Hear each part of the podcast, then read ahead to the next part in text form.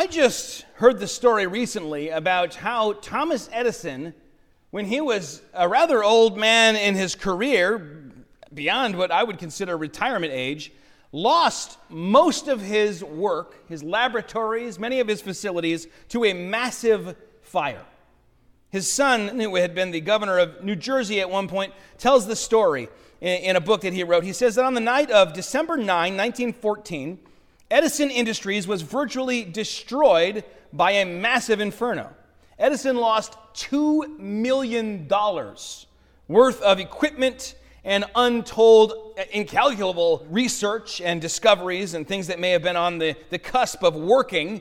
You know, Edison's famous for reworking and reworking, reworking things until they worked out just right. Well, he lost $2 million worth of tangible things, but he only had $200,000 worth of fire insurance because the facility was concrete and considered to be fireproof at the time.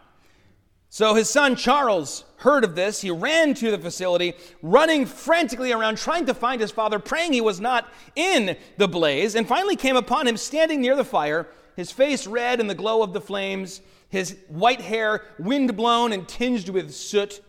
And he writes, My heart ached for him. He was 67, no longer a young man, and everything was going up in flames. He spotted me. Charles, he shouted, Where's your mother? I don't know, Dad, I said. Find her, bring her here. She will never see anything like this again as long as she lives. The next morning, walking about the charred embers of all his hopes and dreams, Thomas Edison said, There is great value in disaster. All our mistakes are burned up. Thank God we can start anew. That's a, that's a hard lesson.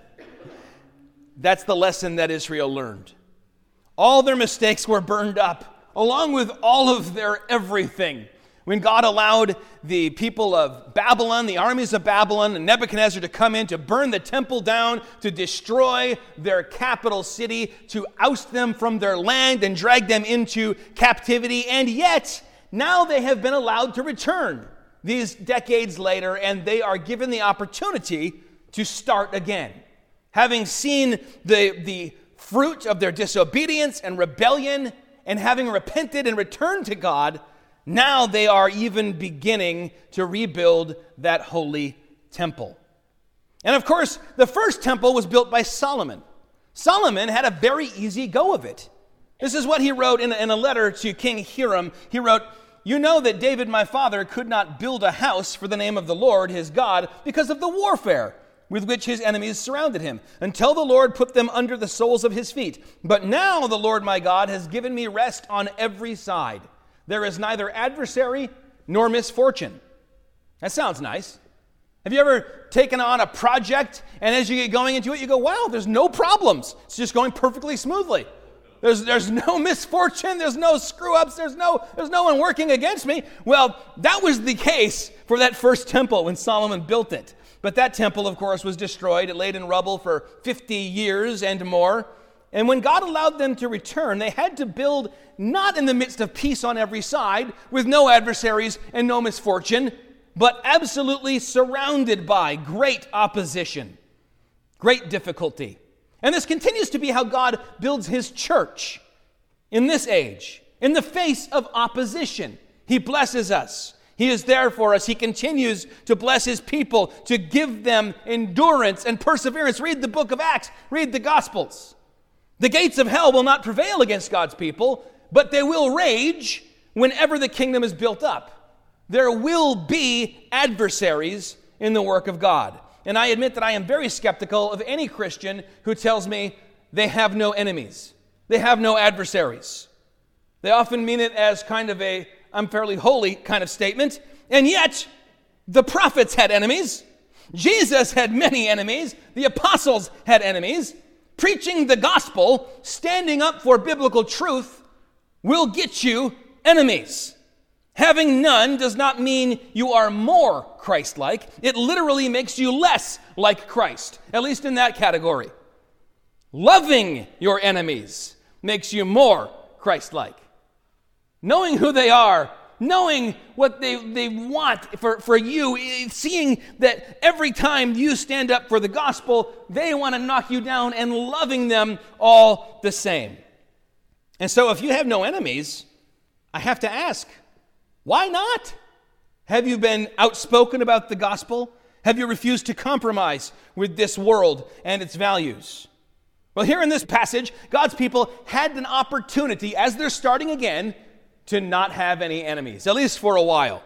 They could have made friends instead of making enemies, but it would have meant spiritual compromise. In fact, they couldn't have really had no enemies. They could have had no human enemies for a time, but in choosing that, they would have been choosing enmity with God.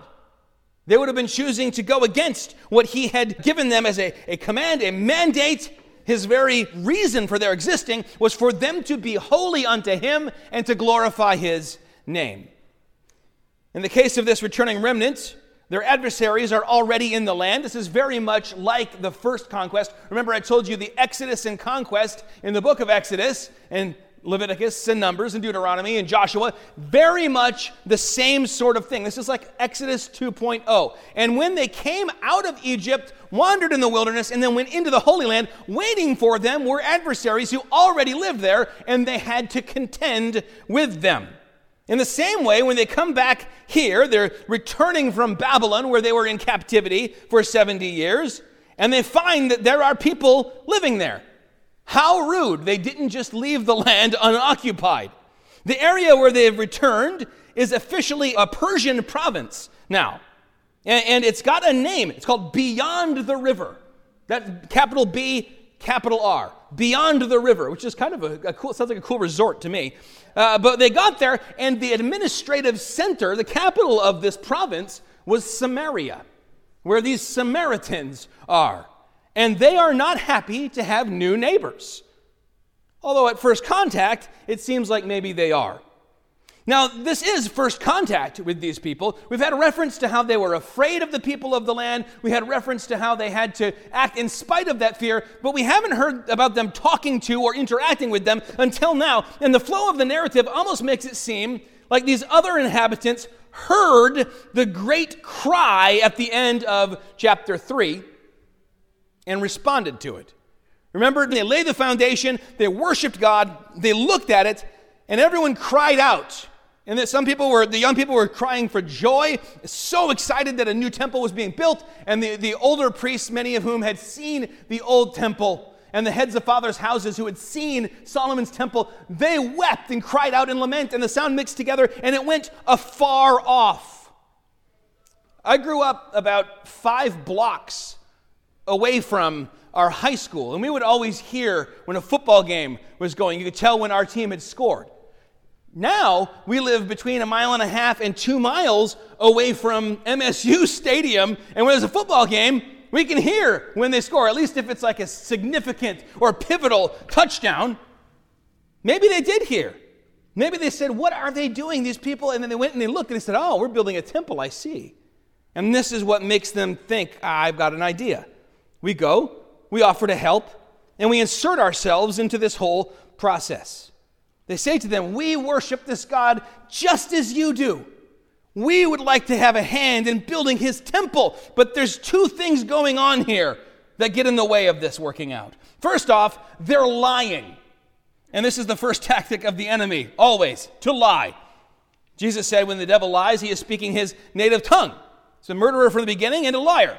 They're called enemies, by the way. You notice that in, in, chapter 4, verse 1, before they've said or done anything. The enemies, the adversaries of Judah and Benjamin, heard that the returned exiles were building a temple to the Lord, the God of Israel, and they approached Zerubbabel and the heads of fathers' houses and made this offer. They say, We're with you. These enemies present themselves first as friends and supporters. And yet, that is a continual danger. When Paul is listing all of the things that, that weigh on his mind, he talks about the danger he's in danger of the, the open sea, of being flogged, of fire, of persecution, and he lists in there danger from false brothers. Revelation 3, all the way to the very end of the Bible, this persists. We read in Revelation 3 9, Jesus says, Behold, I will make those of the synagogue of Satan who say they are Jews and are not, but lie, Behold, I will make them come and bow down before your feet, and they will learn that I have loved you. Here we have more of the same. They say they are Jews, but are not, but lie. The lie is, we seek the Lord as you do. We worship the Lord as you do. There's some truth mixed in there because this is the enemy's style. Ezra 4 2, we have been sacrificing to him ever since the days of Esarhaddon, king of Assyria, who brought us here. And they have. They have been making sacrifices to God. They have been worshiping Yahweh, the God of Israel. And they have been doing it for a while. The days of Esarhaddon, that's going back 150 years. But by claiming this lineage, they show themselves to not truly be Israelites at all. I'll give you the backstory here because this is a bit of a deep cut. Before the southern kingdom of Judah was taken into exile by the Babylonians, the northern kingdom, you'll remember, was taken into exile and dispersed by the Assyrian Empire. And Assyria's standard practice, of course, was to mix people up take people out of their homeland and spread them all around, then grab people from all around and put them in the land they just conquered, mix them all up so that people would not have a sense of identity, of unity, and they'd be less likely to rise up. So they did this, and there were a series of exiles and influxes, the last of which was under this king, Aser Haddon. And there's a cylinder in the British Museum containing the annals of Esarhaddon detailing the forced deportation of Israelites and bringing in of Babylonians in their place so they would intermarry with the heathen and lose their national identity, which is exactly what happened. And while they were taught some form of worshiping the God of Israel, it was superstitious and it was carried out alongside worship of other pagan gods. This is what we would call syncretism, mixing together of true religion with false religion and coming up with some blend.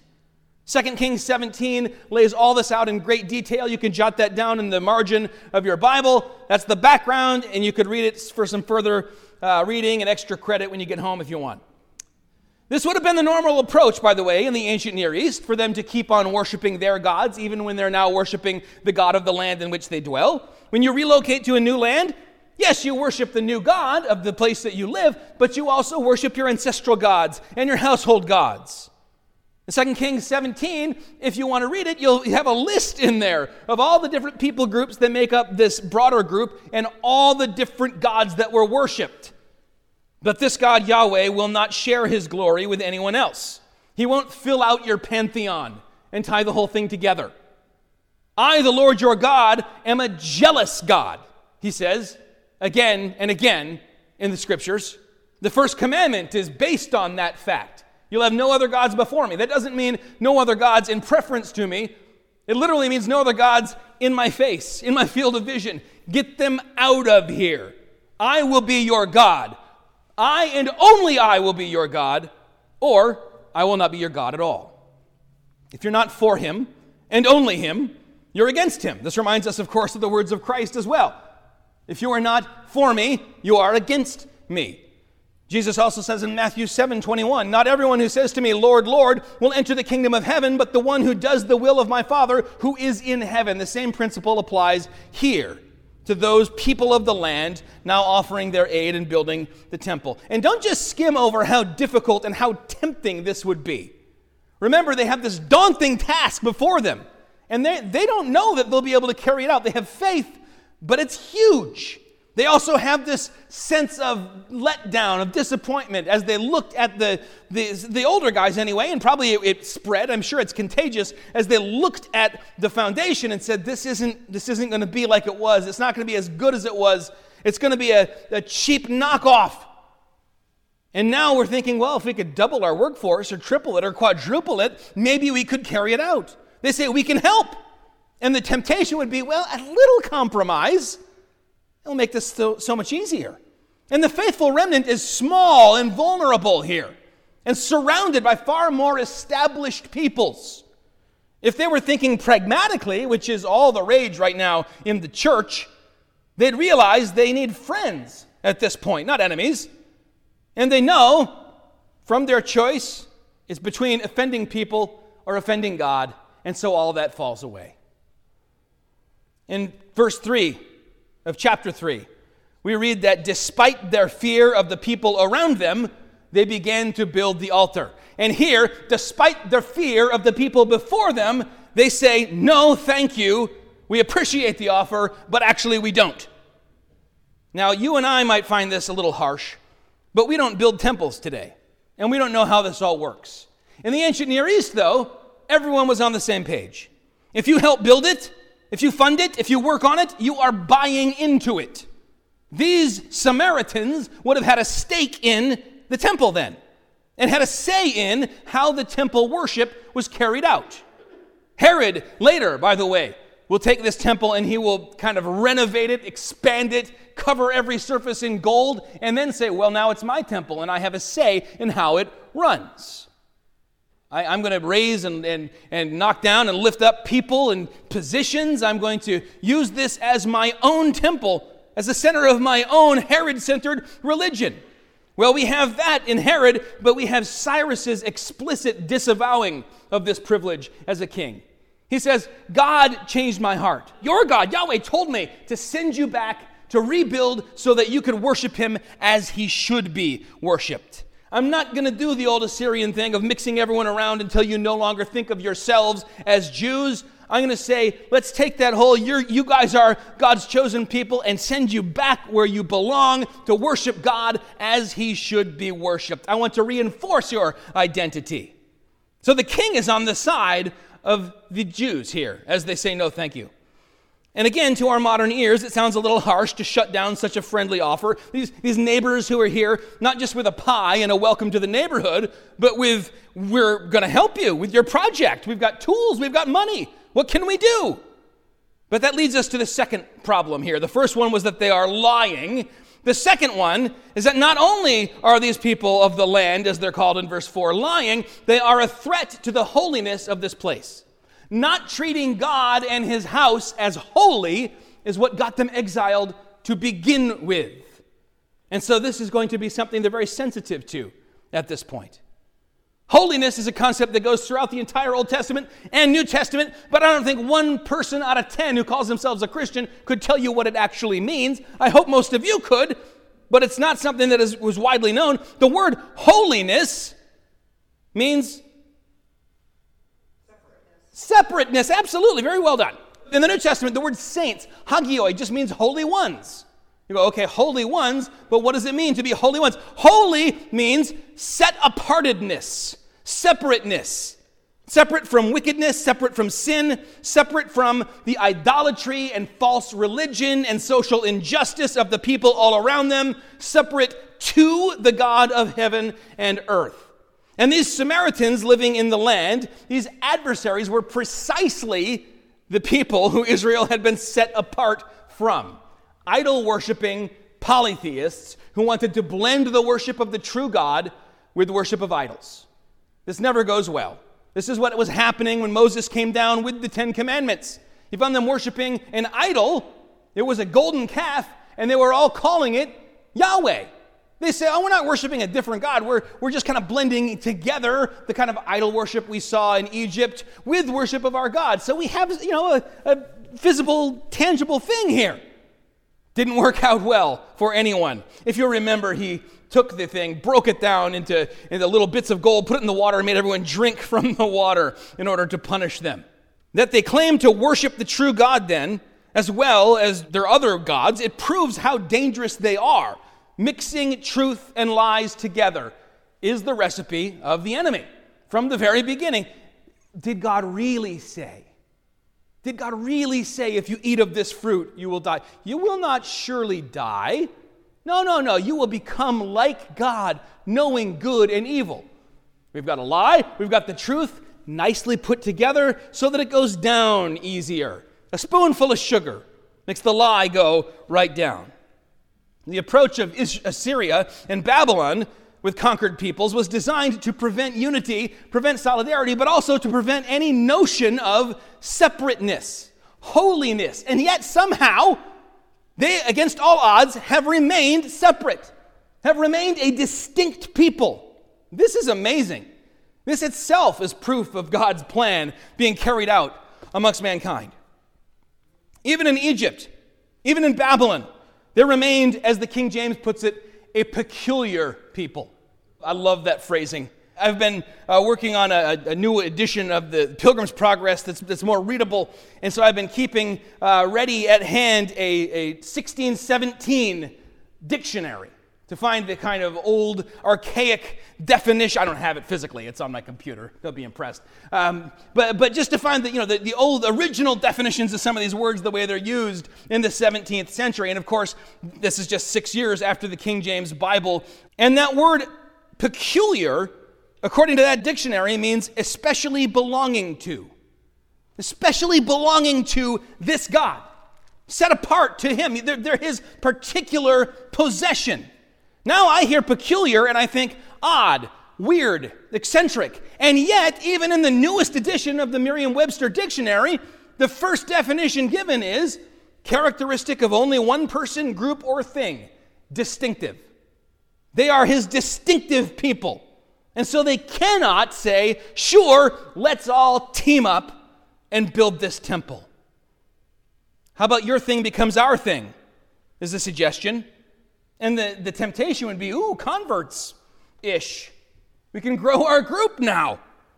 But we'd have to compromise, and we'd no longer be distinctive, holy, set apart. This continues, of course, into the New Testament. It is not an Old Testament only idea. 2 Corinthians 6 Paul, quoting the Old Testament, writes, God said, I will make my dwelling among them and walk among them, and I will be their God, and they shall be my people. Therefore, go out from their midst and be separate from them, says the Lord, and touch no unclean thing.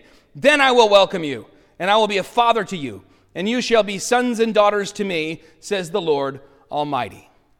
Israel had struggled with this in the past, to put it lightly, and yet they'd learned their lesson.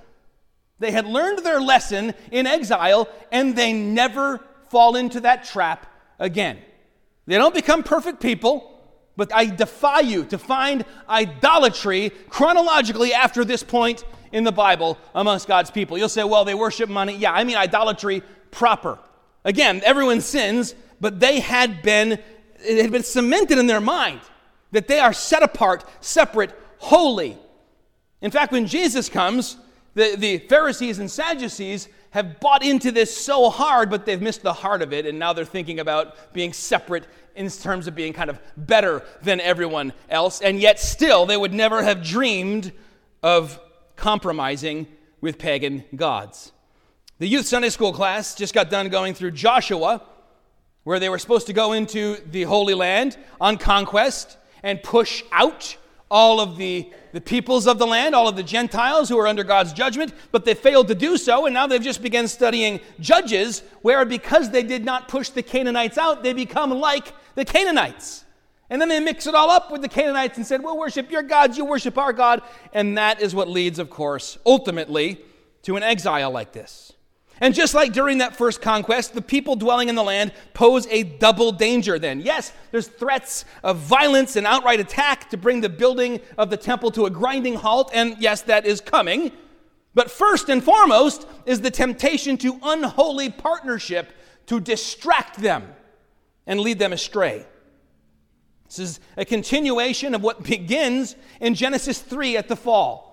And this continual two pronged thing going on in the Old Testament of the seed of the woman and the seed of the serpent. And one day, the seed of the woman, Jesus, will stomp on the head of the serpent and defeat him. But until then, there is continual back and forth, there's continual enmity, and there is continual temptation. In 2 Corinthians 11, the Apostle Paul speaks of false apostles, deceitful workmen, disguising themselves as apostles of Christ. And no wonder, for even Satan disguises himself as an angel of light. So it is no surprise if his servants also disguise themselves as servants of righteousness. Their end will correspond to their deeds. Satan as an angel of light, and his, his servants as servants of light. And in the Old Testament, the standard Hebrew word for adversary or enemy opponent is Satan, Satan. It reminds us that all adversity to God's plan and God's truth is the work of the adversary, Satan. And his tactics are their tactics. In the wilderness, while tempting Jesus, Satan frames himself as, hey, I'm just here to help. Look, you could turn that into, into bread. Do that. Look, we can skip the cross. I'll help you out. All you got to do is bow down for a moment worship me. No one will even know. And I'll give you all the kingdoms of this world. He is called a dragon in Revelation. What is a dragon but an amalgamation of a lion and a serpent? And this is his serpent move, his trademark move. Did God really say? Thank God that his people saw through this offer of help and responded with one unified voice We cannot compromise. Watering down God's truth, his holy standard, is tantamount to joining the enemy armies and fighting against him. And so the people of Yahweh will build the temple, not the people of the land. They'd learned their lesson, as I said. The last thing they're going to do now, after all they had to give up and all they had to suffer because of their idolatry, is to go halvesies on building the actual house of God with those who don't truly seek Him. Unless you feel like these people are, are unfeeling and unwilling to let anyone join them in worshiping God, unless you feel like they're a jealous people, that's not the case. In chapter 6, there will be some who've proven that they truly do seek God and they will be welcomed into the covenant community. In fact, they'll eat the Passover, all of them together, and celebrate together. We read in Ezra 6:21, the Passover was also eaten by everyone who had joined them and separated himself from the uncleanness of the people of the land to worship the Lord, the God of Israel. Those who had separated themselves and become holy with them, they also took part. The reason that they give these Samaritans for why they can't allow this to happen is a little confusing to some people, though. You have nothing to do with us in building a house to our God, but we alone will build to the Lord, the God of Israel, as King Cyrus, the king of Persia, has commanded us. Why bring him up? Is this just a political decision? Are they just worried about upsetting the king? I believe evoking Cyrus's name here may be a polite and easy way to kind of bow out it reminds me a little bit of when I was in high school and you'd have teachers and stuff say, hey, listen, if someone offers you drugs or alcohol and there's peer pressure, just say, you know, my coach would kill me if he found out and I'd get kicked off the team. It's not worth it. I always thought that was lame. I was kind of defiant and jerky in high school, and I'd always say, oh, no, thanks, I don't want to wind up like you. But there's the ouch, maybe, that they have. But at the same time, I think it's also a flex. A reminder that the most powerful man in the world has tasked them particularly with this project, particularly, and he's not going to be happy with anyone who gets in the way of completing it, so uh, back off. And then here comes the second tactic of the enemy, right on the heels of the first one lie, lie, lie, and mislead. And when that doesn't work, when they can't infiltrate the Jews, they begin to oppose them openly. Kind of if you can't join them, beat them, if you will. He goes from the serpent to the lion. Do not pass go, do not collect $200. And as soon as they're called out as adversaries, they begin to creatively hinder the work of God's people. And their main weapons are fear, discouragement, and open opposition.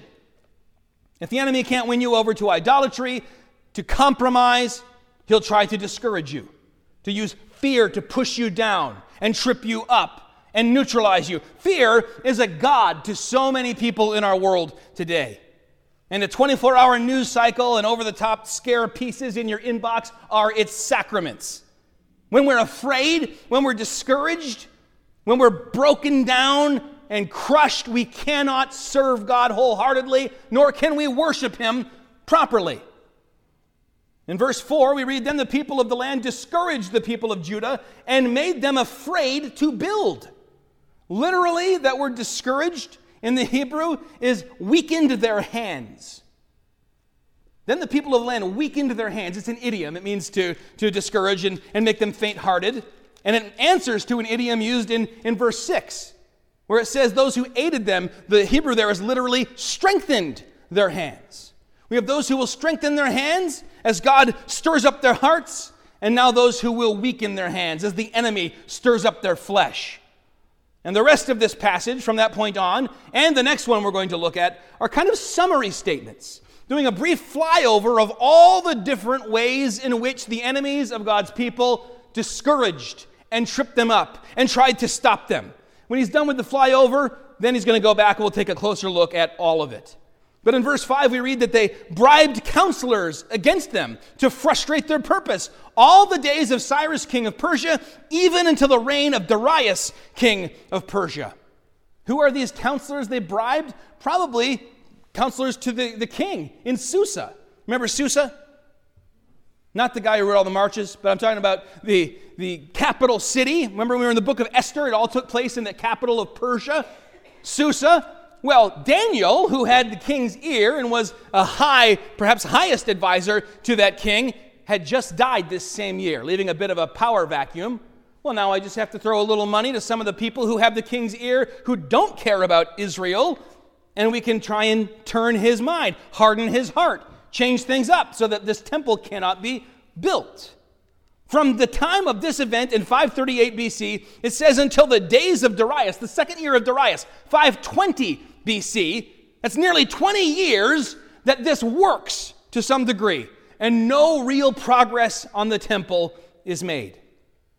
After all the time they waited, after how quickly they built that altar and laid that foundation, now suddenly here comes opposition and they grind to a halt. This then brings us to the third tactic. First, lying to them. Second, intimidation and discouragement. Third, lying about them. And this is going to be their most successful tactic, as we will see.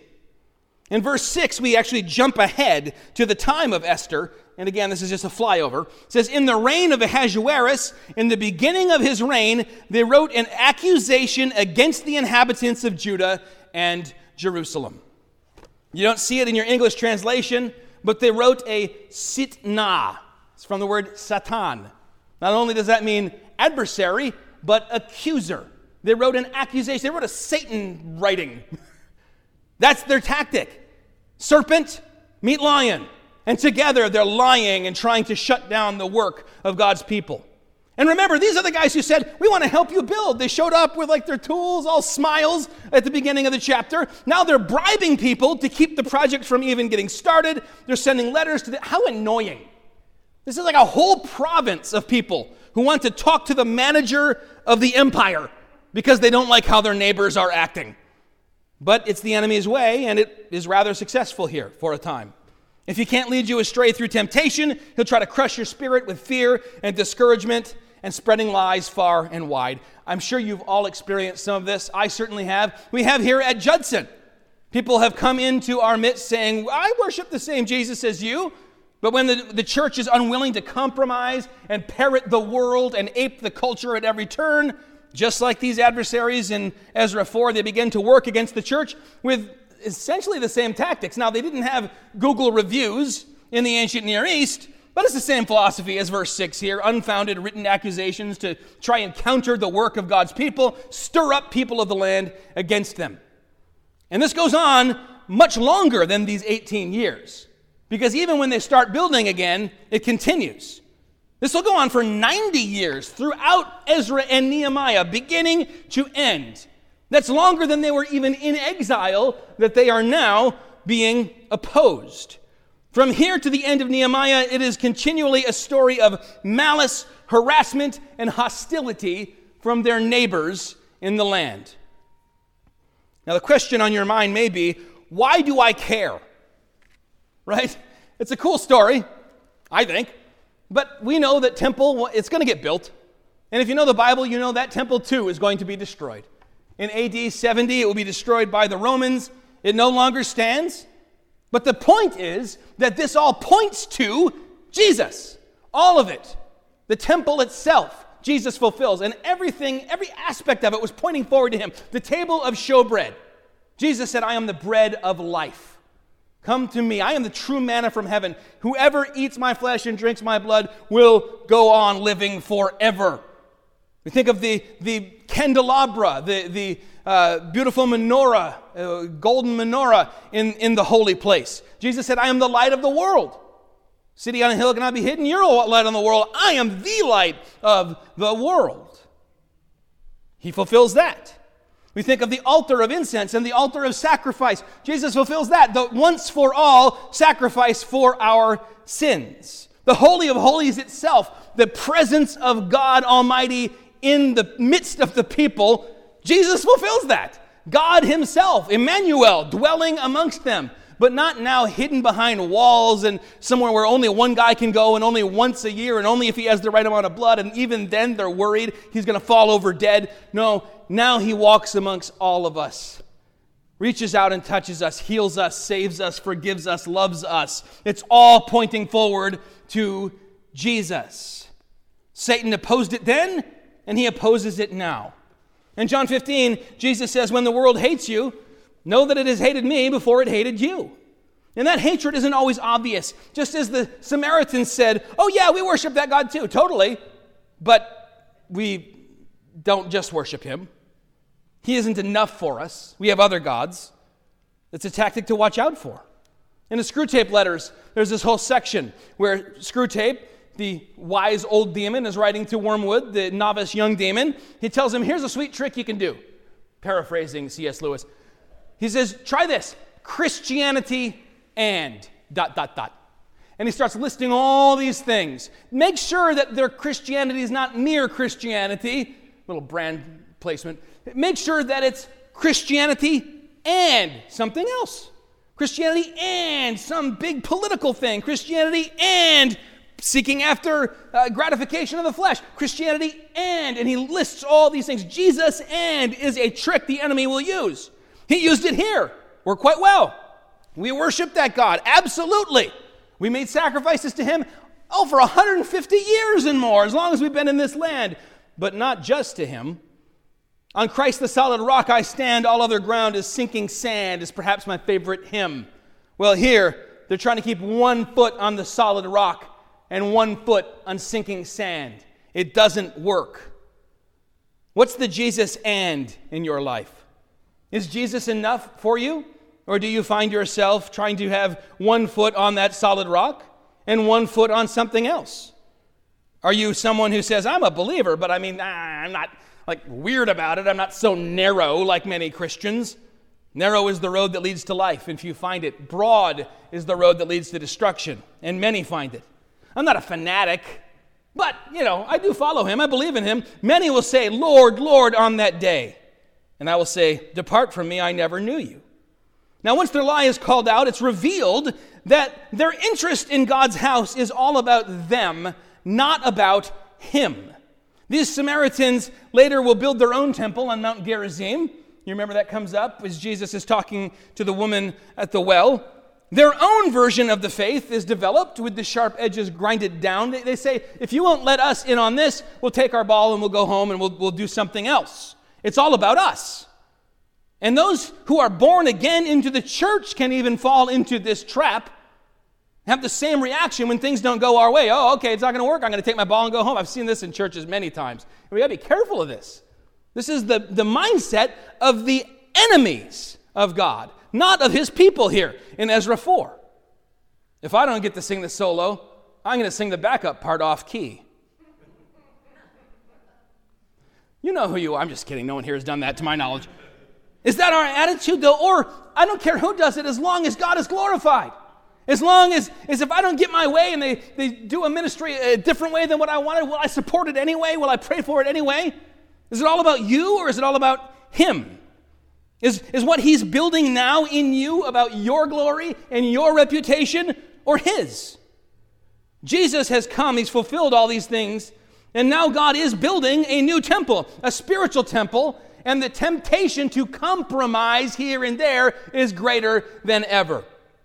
I've already read these passages as we've been talking about the temple, but I shall read them again. 1 Peter 2 5. You yourselves, like living stones, are being built up as a spiritual house to be a holy priesthood, to offer spiritual sacrifices acceptable to God through Jesus Christ.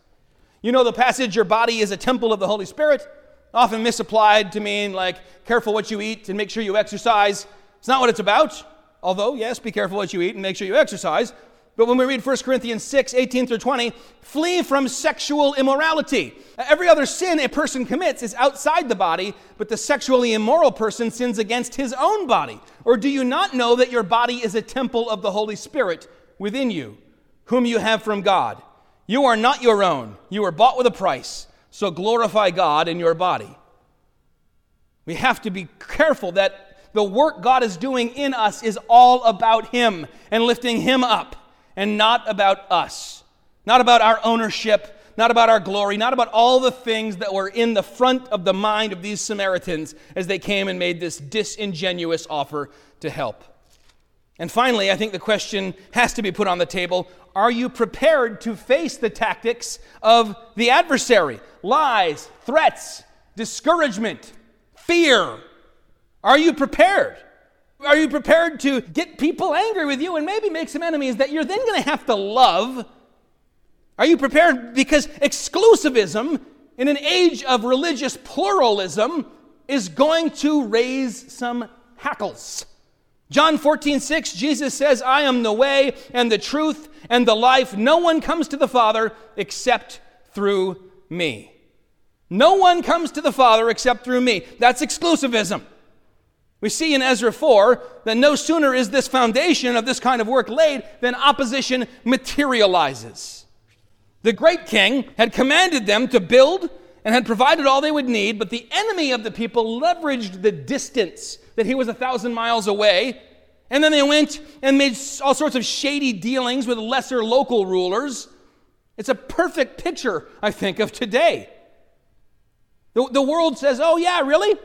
You follow the, king? Okay, well, I don't think he can help you right now. And here we are. All of us are doing well. Many of you are suffering. And they will try to trip up Christians, tempt them away from work for the kingdom, and discourage them. And yet, his throne is not far away. He is not far away from us. And we cannot allow ourselves to be discouraged. We give ourselves an easy out often. We start laying the foundation for a work, for a ministry, for something in our lives, and as soon as it gets difficult, we say, Oh, God is closing that door. All right, it must be something. God didn't want me to do that. I was wrong. He's closing the door. Let's find some other open door where things are easy and there's no adversaries. Why? They didn't do that in Ezra 4. Paul's definition, and I've, I've thrown this at you before, and I probably will again.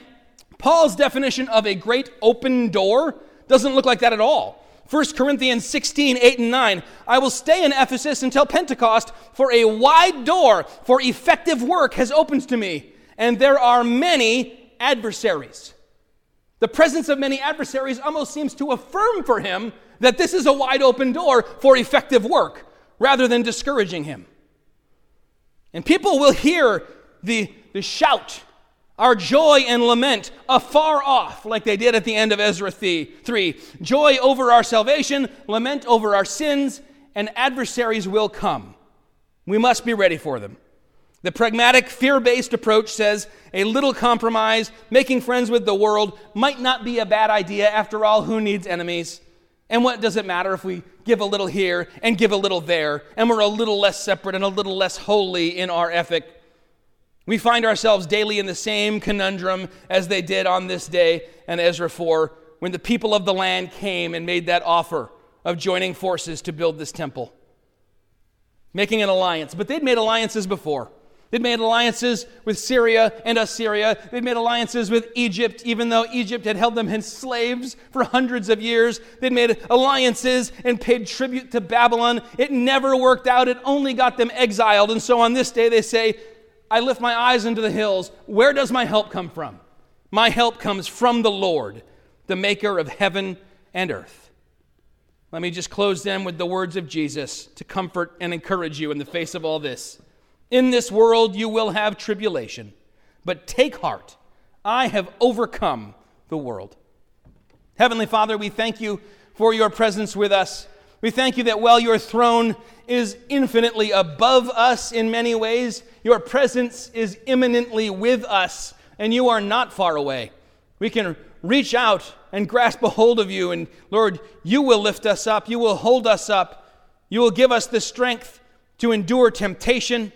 You will give us the strength when we are uh, targeted and, and people try to discourage us and weaken our hands. And try and cripple us with fear, Lord, we know that we can lean on you and rest in you and look to you for strength. We pray, Lord, that we would be prepared to face tribulation in this world, but that we would take heart, for you have overcome it. We know that we will have enemies if we proclaim the gospel and stand up for biblical truth, but we know that you will give us the strength to love them, the mercy to offer them grace, to welcome them with open arms, even to feed them and comfort them in their affliction, as we read in the Gospels. Lord, this is the hard way, not the easy way, the narrow road, not the wide road, but it is the road that leads to life. We pray that you would help us to stay on it. In your holy name we pray. Amen.